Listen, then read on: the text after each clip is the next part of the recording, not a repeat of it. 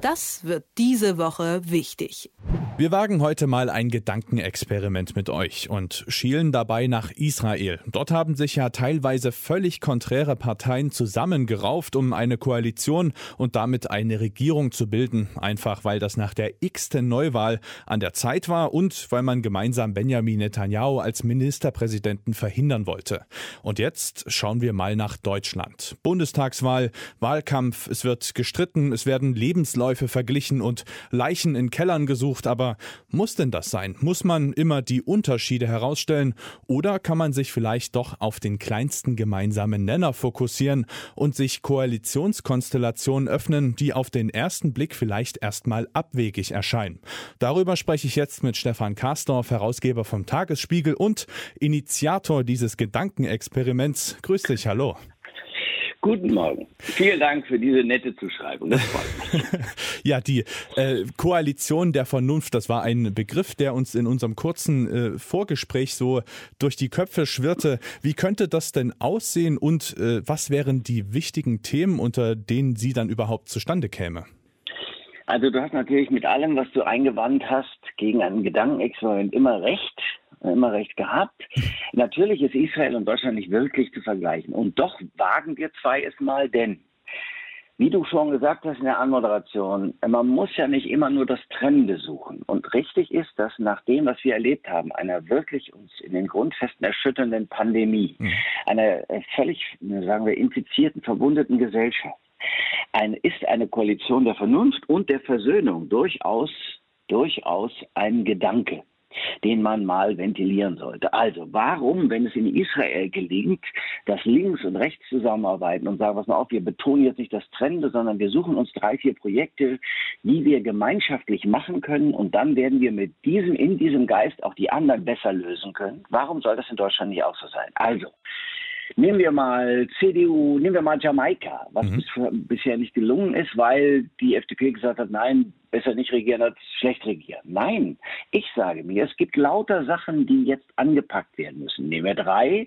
Wir müssen die Ökologisierung der Ökonomie vorantreiben, aber wirklich jetzt, weil es um Klimaschutz geht. Wir müssen die Digitalisierung vorantreiben, weil so viele Menschen davon betroffen sind, selbst wenn sie gar nicht wollten. Wir können nicht anders. Das mhm. ist notwendig. So, und dann müssen wir bei allem, was wir an Umbau wagen, den sozialen Ausgleich schaffen. So, wenn du das jetzt zusammennimmst, dann könnten sich Antipoden, dann könnten sich Parteien, die sich auch gar nicht so richtig mögen, gut zusammenarbeiten. Das ist ja in Deutschland gar nicht so schlimm wie in Israel, das ist wohl wahr. Mhm. Ja, da gibt es ganz Linke und ganz Rechte.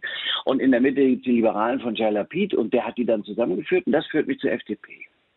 Die FDP hat, glaube ich, in dem, was man jetzt als Wahlkampf schon sehen kann, ihre Positionen gefunden und ist bereit, sich Gedanken zu machen über all das, was die dann verbinden könnte. Also der soziale Ausgleich. Äh, warum soll es keinen Staatsfonds geben, aus dem die Renten bezahlt werden, wie in Schweden? Warum soll dies nicht verbunden werden mit äh, sozial-ökologischem Ausgleich? Warum soll die Ökonomie nicht auch tatsächlich mehr Klimaschutz vorantreiben, CO2-Preis und so weiter und so weiter? Heißt, CDU, CSU Grüne und FDP könnten zum Beispiel eine solche Koalition der Vernunft bilden. Nicht, dass ich dafür spreche. Ich sage mhm. nur, es gibt völlig unterschiedlich. Es könnte auch, halten Sie Gnaden, eine rot-rot-grüne oder eine rot-rot-gelbe Koalition sein. Wenn mhm. man denn dächte, dass es notwendig wäre, links und rechts oder links und liberal und ganz links und mittellinks und so zu verbinden. Auch das auch das wäre etwas, was, äh, sagen wir mal, trägt. Es geht nämlich im Kern darum, das muss man unbedingt sagen, dass wir das Trump, den Trumpismus, das Trumpische, das, was ja in Israel durch Netanyahu äh, repräsentiert wird, dass wir das in Deutschland nicht stärker werden lassen. Und das geht dann eben nur, indem man sich äh, zusammenrauft und gemeinsam dann vielleicht so eine Art gemeinsames, äh, ja, ich will jetzt nicht sagen Feindbild, das ist vielleicht ein zu starkes Wort, aber indem man vielleicht in Deutschland sein Netanyahu sucht oder wie? Ah, ich, also jetzt werden die äh, klugen einwenden, ja, Netanyahu hat doch seine Verdienste. Ja, das will ich auch anerkennen, aber das stellen wir jetzt mal zur Seite. Es geht um diesen, diesen Politikansatz, ganz mhm. rechts, äh, sehr von sich selber erfüllt, nur auf sich achtend, also Trumpisch gewissermaßen. Ja, mhm. das ist ja das, was uns von Donald Trump noch in Erinnerung ist. Und das ist so ein bisschen auch in Israel. Und deswegen wollten die den sehr rechten, sehr, sehr rechten äh, Benjamin Netanyahu ja auch ablösen. Das muss man sich mal vorstellen. Sie haben, sie haben eine Koalition gebildet, weil sie das, was ganz rechts war, nämlich Netanyahu nicht mehr wollen. So, wenn wir das, was wir, was unsere Gesellschaft natürlich in ihren, in ihren Grundfesten nicht bedroht, aber dann doch angreift, also sowas wie die AfD nicht wollen, wenn wir mhm. nicht wollen, dass Menschen einfache Antworten bei denen suchen, die vereinfacht reden und die vereinfacht die Probleme so darstellen, als wäre das überhaupt gar nicht so schwierig. Nein, dann müssen wir tatsächlich ein Angebot haben in der Politik, das sagt, wir haben verstanden, wir wissen, was euch auf den Nägeln brennt und wir werden unser Bestmögliches geben,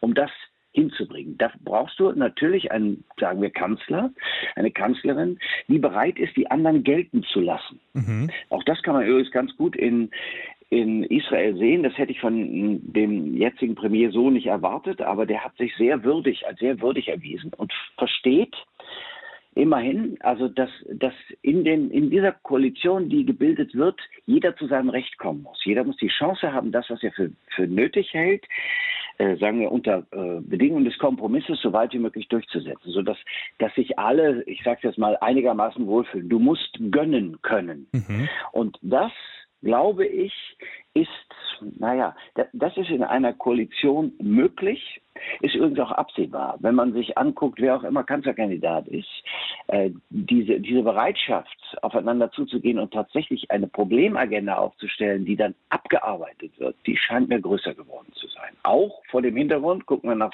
nach Sachsen-Anhalt, dass es da immer noch ein Potenzial von Menschen gibt, die sagen, oh, dann gehe ich zu denen, die sind so, also die sind so radikal dagegen und die machen deutlich, dass ich das so, wie es läuft, nicht will. Was mhm. wir wollen, sind Lösungen. Aber ist, ist denn dann nicht das irgendwie auch so ein Stück weit ein Schuss ins eigene Bein? Also irgendwie ja, haben die Leute doch ein Verlangen danach, dass man wieder ein klares Profil erkennt bei den Parteien. Und wenn ich dann sage, äh, ich forme jetzt so eine Koalition der Vernunft und wir versuchen irgendwie einen Konsens zu, zu bilden, dann verlieren doch die Parteien, die sich darauf einlassen, so ein Stück weit an Profil. Ver verschlimmert das denn nicht dann das Problem und vergrößert das denn dann nicht den gesellschaftlichen Riss, von dem wir ja immer sprechen? Ja, das ist ein, äh, äh, bestimmt ein richtiger Einwand. Äh, ich, äh, versuche ich auch immer schon mal darüber nachzudenken und ein Argument dagegen zu finden. Ich sage mal, also das allererste, was wir wollen, sind, dass es der Gesellschaft gut gehen möge und dass die Gesellschaft gesichert ist, mhm. dass sie nach der Pandemie von der Pandemie genesen kann und nicht infiziert wird politisch.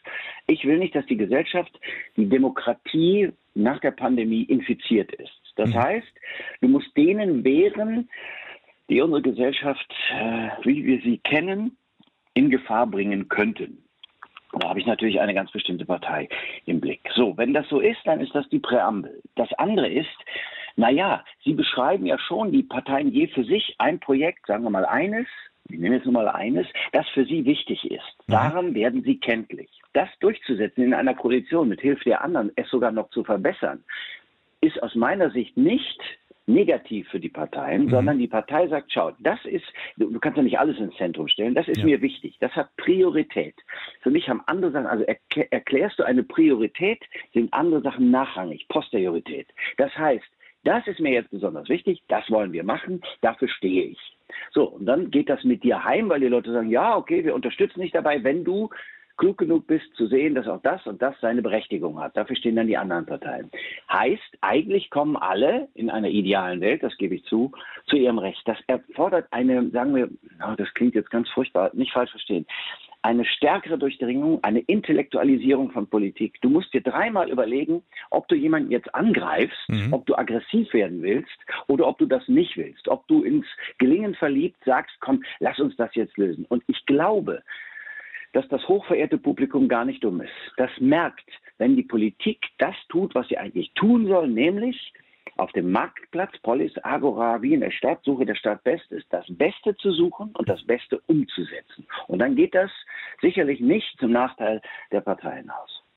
Da müssten sich ja einige Parteien trotzdem auch ein Stück weit verbiegen und vielleicht auch ihre äh, Grundprinzipien ein Stück weit aufweichen, wie zum Beispiel äh, der Unvereinbarkeitsbeschluss der, der Union, die ja gesagt hat, äh, AfD und Linkspartei geht für uns gar nicht. Da müsste man doch dann vielleicht auch sagen, okay, wir lockern das vielleicht ein bisschen, um eben dann so eine Koalition der Vernunft hinzubekommen. Müssten die sich da tatsächlich dann wirklich sehr verbiegen?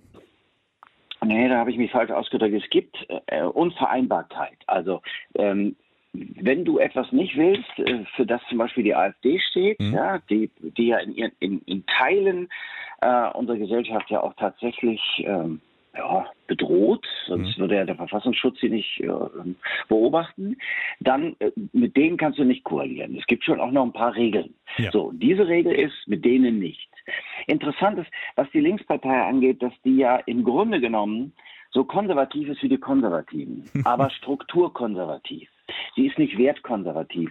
Allerdings gibt es auch wiederum Menschen, die sagen, naja, also so weit entfernt und auf, auf lokaler Ebene geht das doch auch. Mhm. Es gab mal einen CDU-Politiker, der gesagt hat, die äh, innere Einheit Deutschlands ist dann vollendet, wenn die CDU, eher, eher wirklich konservativ, mit der äh, Linkspartei koalieren kann.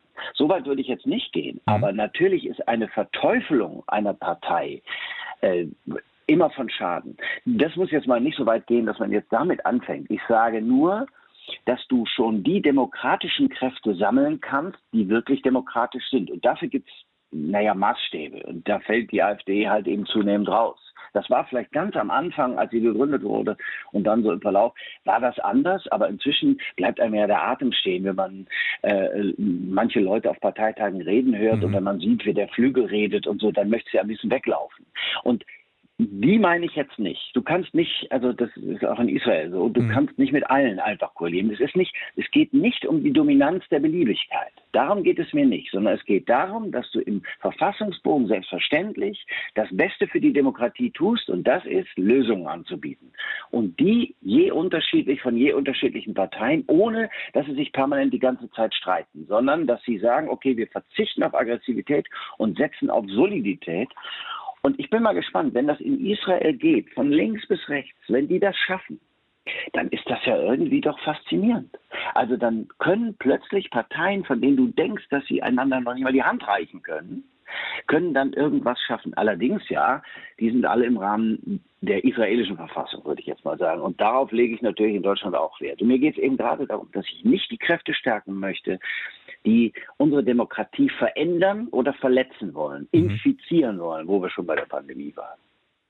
Sagt Stefan Karstorff, Herausgeber vom Tagesspiegel. Vielen Dank für dieses Experiment. Ich danke dir. Das wird diese Woche wichtig.